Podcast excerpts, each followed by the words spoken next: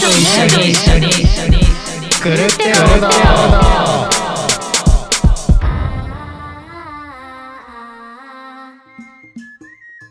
この番組は福岡で活動するバンドニャイのメンバーがゆるゆるおしゃべりを垂れ流す番組です。どうもニャイのボーカルギターたくちゃんです。安倍です。ギターの翔平ですはい始まりました。ということでね。はい。どうですか？どうもまあめちゃめちゃ用意してるけど。なんかすごい準備してきたんですか今日は？いや違いますよ。ただ文章を置いてるだけです。ちょっと走ってきたんではは言ってるだけです。今日はあのお菓子バラエティうんということでですねあの安倍さんがなんかポップコーン持ってきたんですね。持ってきましたね。このなんていうんですかね映画館の。うん大量の。大量のあのうん映画館にで買えるような、うんうん。こ子供が抱えるやつですよね。そうそうそう。安倍さんは映画館でバイトしますからね、うん。してます。やっぱポップコーンって美味しいんですね。なんか。キャラメルも美味しいけど、ん。重たいからそんなに食べられない、まあね。やっあぱすごい量だよねやっぱ。うん、すごい量をそう100円違いでうん。結構これぐらいなんて言うんですかね。半分ぐらいの大きさの。だから進めやすいよね。なるほどあうね、ん。どうですかしょりちゃんポップコーンの思い出とかは？いや僕ないんですよ全然。ポップコーン。食べたことがない。ほとんどないです。マジで？あのあのなんか映画館行ってもなんか食べるとか飲むとかの習慣がなくて、うん。うん多分一番嫌な客なんですけど、いいじゃん。見てくれるだけなもんだから。うしっかり見いてやでも買わない人多いんじゃない？飲む飲み俺は飲み物ぐらいしか買わないよ。飲むとトイレに行きたくなるからうん。怖いんですよね途中で。だって映画館のやつめっちゃ高いもんねやっぱ高いね。でもあのコロナの後うん。とかうん。に売店買ってくれる率って結構上がったんだって、へえそのなんか貢献しようみたいな。あ映画館に貢献しようみたいな、ね、そうそうそうまあライブハウスのドリンク代と一う緒です。ん。が閉まったりとか関係ないのに、うん。うん、したりとかあったからうんうん自分が働いてるところはわからないですけど。うんうんなるほどね、うん。結構なんかたまに見るとうん。チュロスとかうん。うん。なんか乾き物じゃないけどなんかちょっと柔らかいというなんかこう火がいらないというかなんかもう出来上がってるものばっかり出してる。まあその全部そうなんだろうと思うんですけどうん結構バリエーションあるんだなとか思いながら。うんうん。ううんんあのーうん。あれですよねバリバリ言わないようにポップコーンなんでしょうね多分。うん、なんか投げても大丈夫なようにみたいなやつだよね。あそそんな意味が込められてるアメリカとかだから元は。うん、へえバカ野郎みたいなあ金返せ。ななんだこのみ映画はみたいな。な、うん、なるほど。うん、元はね多分、ん。と諸説ありますみたいな。ポップコーンに一時期働いてるところ関係なくハマってたところうん時があって、自分でその種を買って、うん。あ種ではコーンを買って。コーンを買って、そのバターを変えてみたり、うん。フレーバーを変えてみたり、うん。めちゃくちゃやったんだけど、ううん。何せあれなんていうのすごい膨らむじゃないですか、だから全然消費しきれなくて、うん。あはいはいはい、うんなんか米1合ぐらい残ったぐらいで もうちょっと無理やなってなって。なんでそんな一気にやるんだ？あなたはいつも。なんかでもね本当そのブームが終わったら全く興味を示せなくなりますよね。いやそのブームが終わったら、うん。その一番好みのポップコーンを食べるようになるとか。あああなるほどそうねそうそう。とりあえずその中の一番を探したら終わるうん、そうそう。あ。一回ポップコーンというなんか文化を一回一通り。そうそうそう。なんかタピオカもなんかやってましたよね。ありましたね。タピオカ。タピオカもなんか生の手羽先、うん。えっ、と、なんだったかな。タピオカ、手羽先、うん。マカロン。うん。あそうタピオカてマカロンまで行ったらよかったんだけど、うん。手羽先って言った時に、うん。やっぱなんか物が違うから、うん。あのドラムであのなんだっけサポートで入ってきたうん。くれた、ああ。あのみよこさんうん。あはい。がなんか最近のブーム何？じゃないけど、うん。なんか軽い話してた時に「うん。あタピオカあマカロンあ可愛いね」みたいな。うん。うんさ手羽先って言って。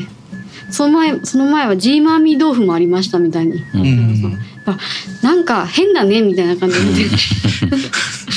宮川さん言うからね。可愛くないねみたいな。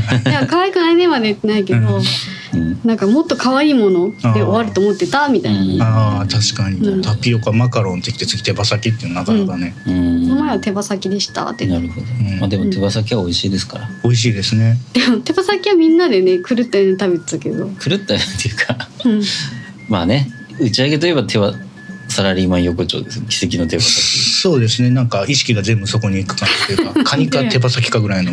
カニ？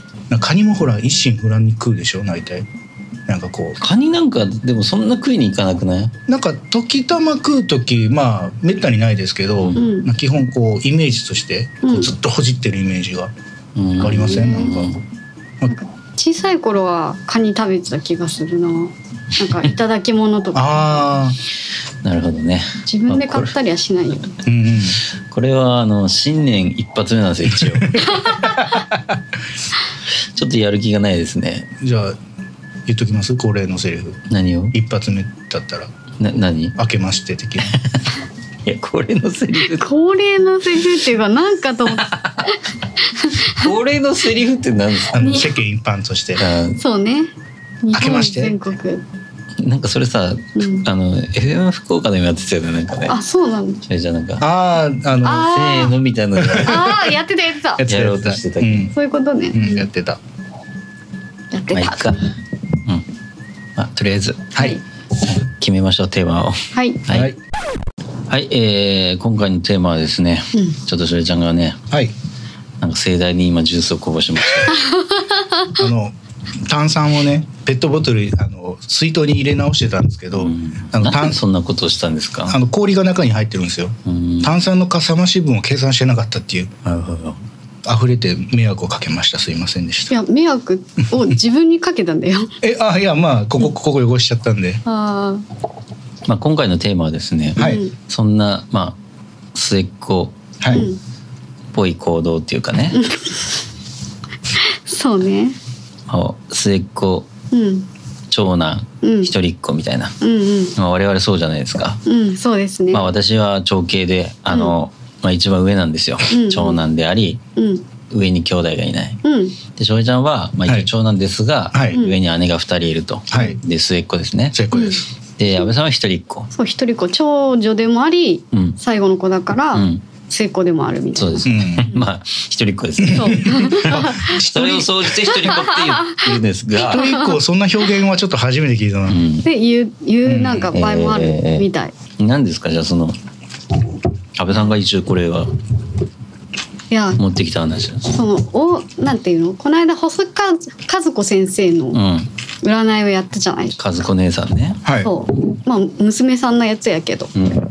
とか血液型とか世に何？星座占いとかさはい。そういうものにうん。こう溢れてるうん。占いの中で、うん。あんまりこう信じてないっていうか、うん。なんか思い込みが強くてうん。こうあ私そういうとこあるとか、うんうんうんいうものなんだなって思ってるんだけど、うん。うん占いっていうものはね。そうそうそう、ん。唯一こうあこれはなんかちょっと当てはまったところがあるんじゃないかって思うのが、うん。その兄弟別占い。うん。上にお兄ちゃんがいるかとかお姉ちゃんがいるかとかうん。長兄かとか、うんうん。そういうやつで、うん。私は一人っ子だから、うんその一人っ子の恩恵も受けてるけど、うん。そのバットの部分もめちゃめちゃ受けてるわけで、うん。うんうんうんでそれ社会ってさだって集団行動っていうか、うん。集団じゃん。ううん。んその中にうん。その一人でしかうん。その学べなかったやつが入ってうん。もう四苦八苦っていうか、うん。でもそれは変えられないからうん。みんなのその兄弟何？あるあるっていうかうんそのおお兄ちゃんの立場だとついこういうことをしちゃうとか、ああうんうん、まあベタなとこでお兄ちゃんだから面倒見がいいというかそう。子供のなんか弟たちが気になるとか、いうん。あれこれ口出して喧嘩になっちいやゃうみたなな。いんかその世の普通の友達になったとしてもついグループのリーダーにあー。ななろうとしちゃうとか、誰が末っ子？いやお兄ちゃんとかはねお兄ちゃんとかとか。どうなんだろうね。まあ人まあなんだかんだ言って人によるけど。うん。まあ得てしてリーダータイプになりやすいというか、うん。長男はうん。うん。それはね俺ないと思うんだよね。そうなの？うん。意外となんか次男とかの方が活発になるイメージあるけど俺は、うん。あまあヤンキーになるのは次男みたいなさそれはちょっとよくわかんないかも。そうね。お兄ちゃんが消えちゃったとかさそういう話もあるしね。あうん。どうなんだろうね。自分のでもこの二人はやっぱりそのお兄ちゃんタイプと末っ子タイプだから、あうん。すごいこうバランス合ってる気がする。そっかな。そっかな。そっかな。な のもう終わり？この話。いやいやいや。でうちはな年齢が一番上が5歳離れてて、うん。2番目が3歳離れてるんですよ、うん。だから上2つは、うん。まあ要は中学に在籍してたんですよね2人とも。うん。でこんな高校に行けばまあ高校違う高校ですけど、うん。まあ、要はジェネレーションというか年代が一緒だったわけですよ。うん。僕はちょうどあの小学生から中学校に上がる時は、うん。姉一番上は高校卒業してるのかな。で2番目はもう中学にうん。行って、うん。まあとにかく同じ学校内にいないってこといないってことなんですね。だからなんか結構なんかこう交わるようで交わってなかったというか、うんなんかこう一個意識が上だったんですよね常に。うんだから別にそれで寂しいとかそういうのは全くなかったんですけど、うんなんかそう考えるとちょっとなんか普通のその男の子同士の兄弟でうんわちゃわちゃやるっていうのは経験したことないなとか。うん。うんそっか。うんまあ確かに翔平ちゃんはちょっとこうなんていうのかな甘えん坊なところがあるっていうかそうですね。おっしゃる通り。やっぱり なんかなんかこいつおかしと素直に言うしいねお。かしいぞと思ったらやうん。っぱ末っ子だったっていうのでちょっとみんなが納得した部分が一回ありましたね。まあ否定はしない。そうですよねそうですね。なんで何をや言ってるんだこいつはみたいなはい瞬間が何回かあって、だかはい。ら末っ子だったっていうのは全部腑に落ちたんですよね。そうねだから別にその兄弟の中で同一だったからっつって人格がどうとか言わないですが、はいはいはい。やっぱりそういうそのなんていうのかな、根っこの部分っていうか。うんそういうなりがちというか、うんやっぱり言ってもあなたはその同じ学校内にいなかったって言うけど、はいやっぱりお世話してもらってるわけですよ絶対お姉。ちゃんには。もちろ。うんんだから自分やっぱそそれはそうだよなって思うんですよやっぱ自分が何も思ってないの、何も意識してなくても、うんお姉ちゃんがやってくれてたりすることが絶対あるんですよ。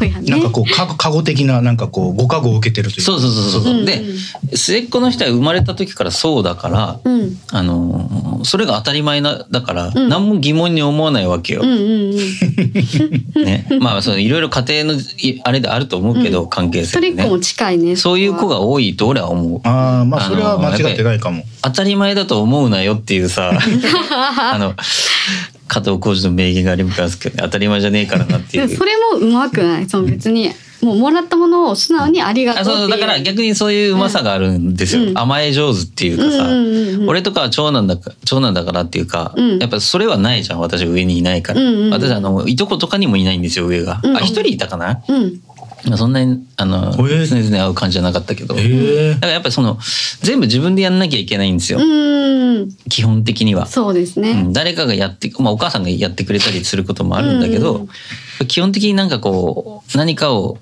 まあ、例えば音楽が好きになったりとか、うん。なんか漫画が好きになったりとかってするので、全部自分で発見していくわけですよ。はいはいはい。で上のにちょっと上の兄ちゃんとかいれば、うんそっから音楽を知ったりとか、うんちょっと大人びた背伸びした音楽を知ったりとか、うんうんちょっとねあのーヤンマガの漫画知ってたりとか。うんうん。いやそうね青年誌の方ね。うん青年誌の方の漫画を知ったりとかっていうのが早くなると思うんですよやっぱり。あ確かに同年代でもね。うんねでもそういうのがあるんじゃないかな。だから全部自分で、結局自分でやり開拓していくやりたがるのは、そういうのがあるのかなって思う部分はありますね。ああそうう。ん私も女友達のなんか結構そのいろんな情報を持ってる子はお兄ちゃんがいて、そう。ああそうなんかゲーム持ってたりとそうなかんですよ。そうなんか男の子のその漫画バキとかも読んでたりとかしてたうん。し、ジョジョとかのうん。話とかも、うん。それはなんか私はなんか漫画が好きでうん。こう自分で見てたりとかうん。してたんだけど、あれ？は話が女の子がいるおかしいなって思ったら、やっぱ兄弟に男の子がいたりとかあーなるほどねっうんんていうのはあった。そうですよね。うんはい。そういうことだと思いますよ。うんでやっぱり兄弟が多い方が、うんまあいいところあるよね。そういううんうんいろんな価値観があるっていうのがわかるから。だからその一人っ子っていうのは、うんまあ、本当に多分相当なねうん気づきがなければ、うん多分若い頃結構痛い思いしてるとうん。思うんですよ、社会に出た時に。そうね。でいるじゃないですか結構。うん。あこの子一人っ子っぽいなって。人いたじゃないですか。なんか自分の話しかしなかった。ああまあまあまあ。そうね。でまず自分が自分がっていうのをうん。やたら言ってくるなと思ったら一人っ子だったとかさ、うん。そうそう。結構ありましたね俺はそういうの。はね。あと別行動なんかぴょって取っちゃうみたいな、うん、なんかね。うん、気づいたらいなくなるみたいな。でも大体ほらあなたがそう今言ってるように、うん。そのやっぱり生きづれえなじゃないけど、うんうん。そそれを俺を私分かんなかったよそれって、うん若い時にみたいなのがいっぱいあると思う、うんでそれで多分でも今年になったらうん。多分分かることいっぱいあると思うんですよね、うん。あ私はこう一人っ子だからこんな感覚やったけど、うん。他は違うんだなとか。そうねまあだから結局成長したら分かるんだけど大体、ただやっぱり最初、まあ、18そこそこでこう社会に出ていった時はちょっと確かになんか痛い目見そうだなとは思いますよね。それもあるし、うん。ある程度自分っていうものができてきたら、うん。なんか社会に強制されて何とかできるものとかいうものはあるけど、うん。もうどうしてもうん。知らないうちに出ちゃうもの、うんっていうところがもううん。一人っ子要素というものが結構でかくて、うん。そうですね。うん。だけどさそれって結局多数決じゃないけどさうん。あの絶対数がさうん。一人っ子の方が俺増えてると思うんだよ今。そうね。ああまあ、うん。うんだからやっぱ価値観変わっやっぱさ若者の価値観が変わってるのはやっぱそういうのもあるのかなって。兄弟の少なさってさ、うんうんうん。だだってもううちは結構多いんですよ 4, 4人ぐらいいて、うんうんでその兄弟ひ、まあ、例えば一人っ子とか、うん。まあ、2人しかいないとか、っうんうん。てなってくると、うん。やっぱそっちのかそういう家庭の方が多くなってきてるわけじゃん今少子化だからさ、そうね。だったらやっぱそういう価値観の方があのスタンダードになってくるんじゃないの、うん。まあそうですね。だから今からうん。生きやすい世の中がやってくるじゃないの？時代だって。5060迎えて。みんな一人じゃない？そしたら大体 だから末っ子はどうなんだろうねだから。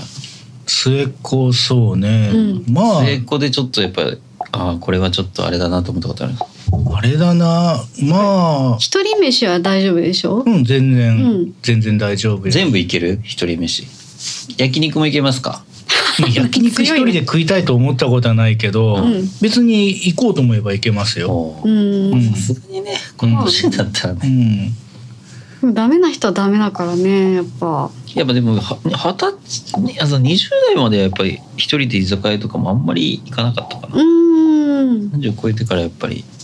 一人で居酒屋ってなるとなんかこうもうなんだろう単純にたしなむかっこいい大人って感じになってくるな。ちゃんまず飲めないからね、うん。うんうんなんかこう一人孤独のなんか。じゃあ逆に行けないところはありますか？あ俺まだ今までにバーとかは行けないな。あどういうバー？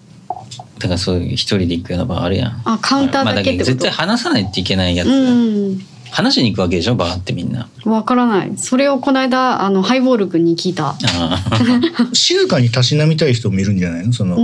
ーあ音楽を聴きながらとかね。そうそうまあ高級な例えばね,な、まあね。何年ものかみたいな、うまあ家でやればいいよねって思うんだよね。バーの雰囲気が好きなんじゃない？その音楽と頼んだら来て、まあつまみも出てきてみたいな、マノスみたいな感じ？マノス？うんああもぐろ福蔵が通ってるあのマノスまあ雰囲気はいろいろまあ思いっきり出てるけどそれは、うん。まあでもねあのいいものがしっかり出てきて、まあいいのはあとは後片付けしなくていいとか。飲食店全部。大体だよ。フードコート以外大体そうだよそうそういうのに対してお金払ってるっていうのもあると思うし、ううん。いやなんかありますか？末っ子でいやちょっと良かったとか良かったこと？ダメだったとか。うん。ダメだ。まあでもあの羨ましかったこととかない？羨ま羨ましかったこと？あお兄ちゃんは羨ましかったかも。ええあお姉あおあ兄ちゃん。そうかお姉ちゃんお兄ちゃん。そのなんだろうこうリードしてくれる男っぽい人？っていうか、うん。うんこう男らしい兄貴的な、うん。お兄ちゃんってなるとあのなんだろうかもちろん姉で、うん。あのいいところはいっぱいあるんですけど、うん。まあどっちかっていうとこうなんだろう怒られるなんかこうイメージというか、うんうん。なんかこう そういうイメージもあったし、うん。まあ単純に多分お姉大体そうじゃないですか。お姉ちゃんがいる人は他のものを求めるというかそうね。そうそうそう。だからでも多分甘えっ子タイプって言われてその通りだなと思うのは、うん。あのお兄ちゃんは欲しいけど別に妹とかはいらないかなっていうか、ああへー。うん、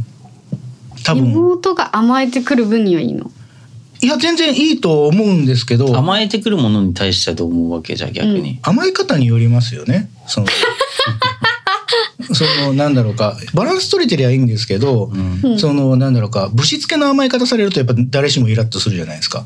うんいや誰しもっていう言い方はちょっと違うんじゃないだってあれやあれやっといてこれやっといてっつってなんかぼーっとされてると。それは甘えてるわけじゃない。誰のこと言ってるのか知らないですけどダメだぞ。ちょっと他の話しましょうか。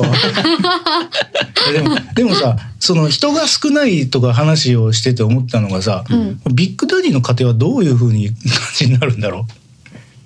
あの人たちは。何が？あの人たち。何がよ、大々家族。大々家族になると、どんな心持ちになるんだろうって思って、まあ、めちゃくちゃ多分やっぱ感覚違うと思いますよ、うん。絶対多分うん。一番下と一番上ってもう全然違う世代じゃないですかだって。一番上の子供ぐらいの感じですよねあれ、ん。そうね。だと思うよ、ん。本当にあともうみんな甥っ子とか。でこう結構貧乏な家庭とかで、うん。っていうなんて推しじゃん、うん。だからもう一つがもうのカンパニーじゃないけど、うん。組織になる組織みたいになってる、うん。ねえあれ大変そうだよね。ご飯もね大盛りでなんか鍋バーン作ってさ食えみたいな、もうあと食えんかったら知らねえぞみたいな感じだもん、うんうんうんだからそうなるともうなんかうん。うん違った価値観がすごい生まれるし、うん。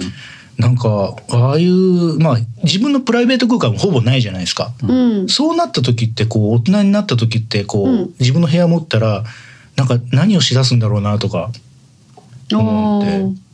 でも結構多いよね三人ってでもちょえちゃんはいやでもそれぞれに部屋があったんですよ。あそうなんだ、ううん。じゃあプライベートは守られてもうちゃんとあって。なんかそのあ翔平ちゃんがね今うん。そのお姉ちゃんはやっぱ怒られることが多いとかさ、うん。いう話してましたけどね、はい。昔ねうん。あのバンド結成当初にねあのねサイゼリアってねうん練習の後にね、うんサイゼリア行って、うんでまだばライブも一回もしてなかったんですよ。うんうん。だからあのライブをする場所をちょっと探そうみたいな話になって、うん。右も左もわからない状態でうん。ね、でライブハウスにうん。ちょっと行って、うん。あの出たいんですけどって言う言えばいいんじゃないかみたいな話になったんですよ。でじゃあ誰が行くかみたいになって、ん。でその当時翔平ちゃんはまだ学生でね、うん。結構時間があったんですよ。うん。でだからうん「ちょ翔平ちゃんね行き行ってくればいいや」みたいな、うん。なんかみんなほら仕事してたからさ、うそんしたら「え嫌だよ」とか言い出したけん そしたらジャーさんがさうん「貴様暇なんやけん行ってこい」み初めて切れたんですよ。貴様って言ったよねあの時ね「貴様暇なんやけん行ってこい」って言ったらうん。翔平ちゃんがめっちゃ引いて 喋らんくなったんですよ。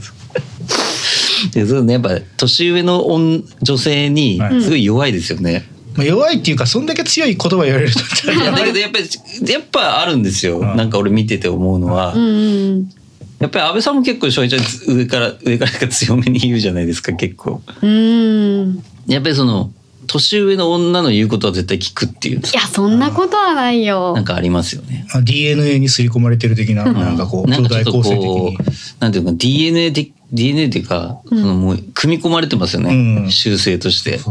だから調子に乗ってる時でも、うん。その片鱗が見た瞬間にビクッとなるみたいな。それを私はね、いつも近くにいてね、はい。感じてるんですよ。あそうなんですか。うん。えとにかく年上の女性にははい。口答えができないっていう、いや口答えはするよ、しょりちゃんは。ー意見としてはちゃんと話さないといけないことはしますけど、うん。そう考えるとやっぱ兄弟構成って大事ですね。そうですよ。本当に。そうですよ。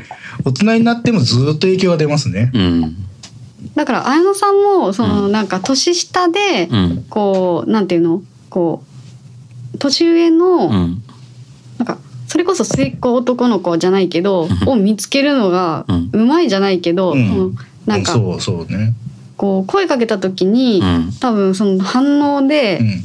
なんかまあそれには女の子も含まれるんだけど「姉さん」とかうん、いうタイプのうん。男女ってうん。その末っ子たちっているじゃない。うん。うん。うんがギュンってやっぱ綾野さんに来るし綾野さんもこうそこに迎えるっていうところあるじゃない、うん。うん。その頂上気質みたいな。のを先に出しとくみたい長寿気質ね。なうん、まあ、確かにあいつは年下好きやもんねう、うん？ん今そんな話してなかったよね。いやいや。あの違う。さ興味ないのがもういや違う違う。バリバリ分いやいやいやかれてるっていうかさ。だって年下にそのジョアさんにさ、はい。興味持った方がいいんじゃないのかな。興味持ってらっしゃるんですか？いやっていうかめちゃくちゃ仲いいからね車の中とかさ。すごい仲いいかなんらか言ってたね。熊本の帰りとかになんか、うんうん。なんだったっけ？なんかなんか言ってたっけ？なんかさうん。わちゃわちゃ二人でやってたっていそうそうそうそう本当なんか兄弟みたいだなと思って。なんかしてましたっけ？うん。なんかこれねしょえちゃんがこれさなんかうん。これこれこんな話をするのもあれなんかうん。今だから言う言うっていうかさ、あのまだほら結成したての時とかってさ、うん。みんななんかもう恋愛のさ、うん。うん。あの充実感が全くない人間たちが集まってたじゃない。確かに。まあそうですね。本当にそうですね、まあ要は彼彼氏も彼女もいないようなのが集まって、りくくんが選んだよね。そうね。普通にちゃんキラキと恋愛ラしててキラキラしたね。でもドヨンとした人間たちですよ。本当にバンドぐらいしかないみたいな感じでさ。うんで なんかそれいろいろ話してたんですね。どうやったら彼女ができるかとかさ、どうやったら彼氏ができるかみたいな居酒屋でさ、あなんも実りのない話あをしてさ、ねでその時にさ、うん。やっぱじゃあもう翔平ちゃん翔平ちゃんともさ誰もいないしさうん。翔平ちゃんと付き合えばいいやん綾野さんはって言って、うん。言ったら「私に何の得があるんですか?」ってめっちゃマジトーンで言われた時が。あってそれなんでここで言うの？それはもうこっちのセリフですよね。私に何の得があるんですか？ちのセリフですよ。っていうぐらいでも本当に仲はいいんだよねめちゃくちゃ。得とか得じゃないとかじゃ話じゃないじゃんそもそも。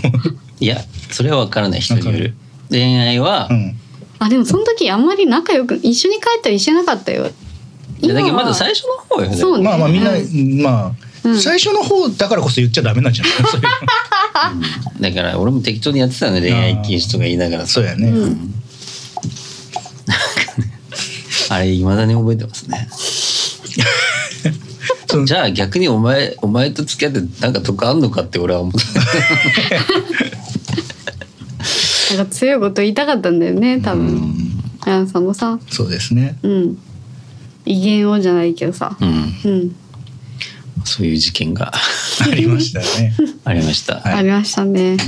ありましたね。私は知らないけど。うんなんかやっぱり一本目ってすごい盛り上がらないっていうか。そういう時にギリギリできて、はい。なんかヒーヒーヒーヒー言ってさコーラこぼしたりとかさ。そういうのがあるから、はい。やっぱり末っ子いつまでも末っ子から脱却できないじゃあもう改めてすいません。いや突然すぐ謝るから、うん。まだ話が終わってしまうわけですよね。終わらしたくて言ってるわけじゃないからね本当に、でも可愛げなんじゃない？それ単が単純にあれあの、うん。まあいやなんそれ？そうね。なんかそれじゃん最近はどうですか、なんかまたなんかあのあの頃の死んだ目の翔平ちゃんが戻ってきてる感じがいやいやいや。最近するんですけどやっぱ仕事が忙しいっていのはいうやいやえっ、とこの実はこの前のあの休みの日にうん。ちょっとあの、気の迷いからちょっとマラソンをしまして。おお、走ったんですよちょっと、うん、あのこんな寒い日に。そうです、あのユニクロのスパッツというのを履いて、うんうん。で近くの公園行って一周1.3キロのところを3周ぐらい走ったんですよ、うん半週も？そうです、であの奥さんと泉ちゃんと走ってたんですね、うん。うんで一あもういいんだ。うん。1周目2人で走ってて、うん。あまりに遅かったんで、俺が僕もう2周目自分で先に進んでうん。追いついてやろうと思ったんですよ。で本気で走ったら全然追いつけなくて、うん。でもうボロボロになって、あのあのもうあの集合場所でうん。もう待ってて、うん。であのその次の日ぐらいそう待っててヒーヒー言いながら待っててでその後お風呂入った後からうん。喉がどんどんイガイガしだして、うん。体もどんどん冷えてきて、うん。もうあの筋肉痛がすごくて、うん。うん、でやるもんじゃねえなって思いました。本当に。適度っていう話。そうですね。バランスを取らなきゃなっていう、でやっぱそれこそ本当調子に乗んなよっていう。怖えな。急激にだって運動してさ、うんうん。ダッシュとかしちゃダメよ。そうですね。だから、あの本当にちょっと最初は競歩ぐらいの やらなきゃ、ね。うん。あただと汗かいたらね。うん。あかなきゃ。そうだね。うん。うん。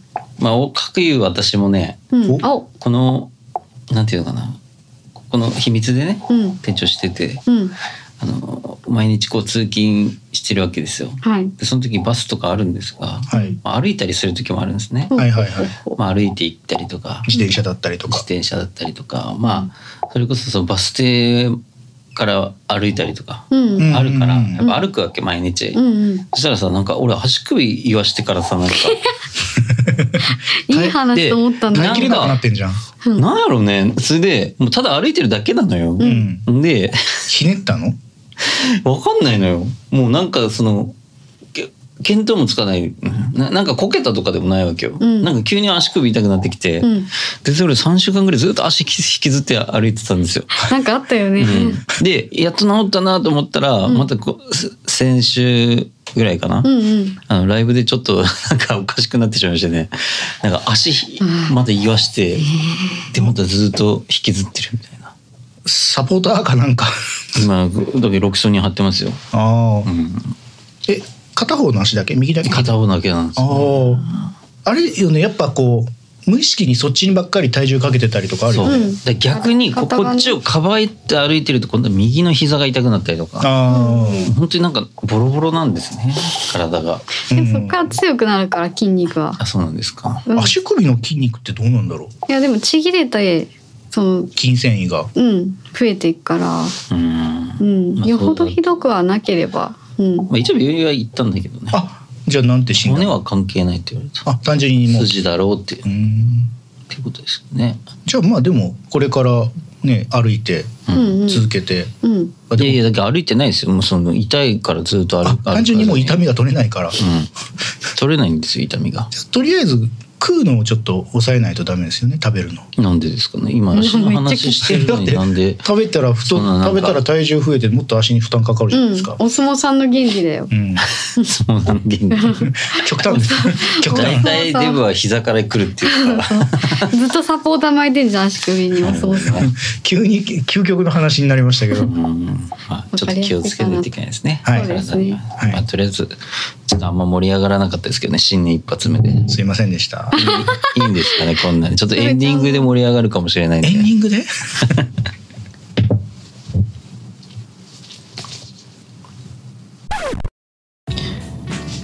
はいエンディングです。はい。どうでしたか？ん？撮ってます？撮ってます。あ撮ってた。まあみんなあれですね。体なんとかせないかんと思ってるんですね多う分、ん。うん。そうだね。安倍さんはどうですか？いやでもそのなんだろう。やっぱり太ってた時は、うん。その別にあの体が健康体な人もいると思うんだよね。うん。ああそっちの方が調子いいみたいな、うん、その時の私の体型と同じ人がちょうどいいって人もいると思うんだけど、うん。私的には今ぐらいがうん本当に動きやすいっていうか、体が楽。はい。体が楽です、ね。フットワークが軽いっていうか、なるほどね。やっぱちょっとさすがにうんはい。まあこのポッドキャストの場を借りて言いますがうん、やっぱ完全ダイエット宣言っていうか。も脂肪があった方がいいっていうのは高須委員長は言ってたよ。高須委員長が、うん、高須委員長あれですよね。自分の脂肪をなんかこうああになんか。糸を入れてなんかうん。腹筋割れてるみたいにするっていうあの手術を編み出しましたよねそういうの。埋め込み肉襦袢みたいなやつもうあの人マッドサイエンティストですからね。もうやばいよね。やばいんですようん全部自分で試すから、うん。なんか美容整形界っていうのはやっぱり医療業界の中でもうんやっぱりちょっと下に見られてるじゃないけど、うん。ちょっとちょっと違うらしいんですよやっぱ。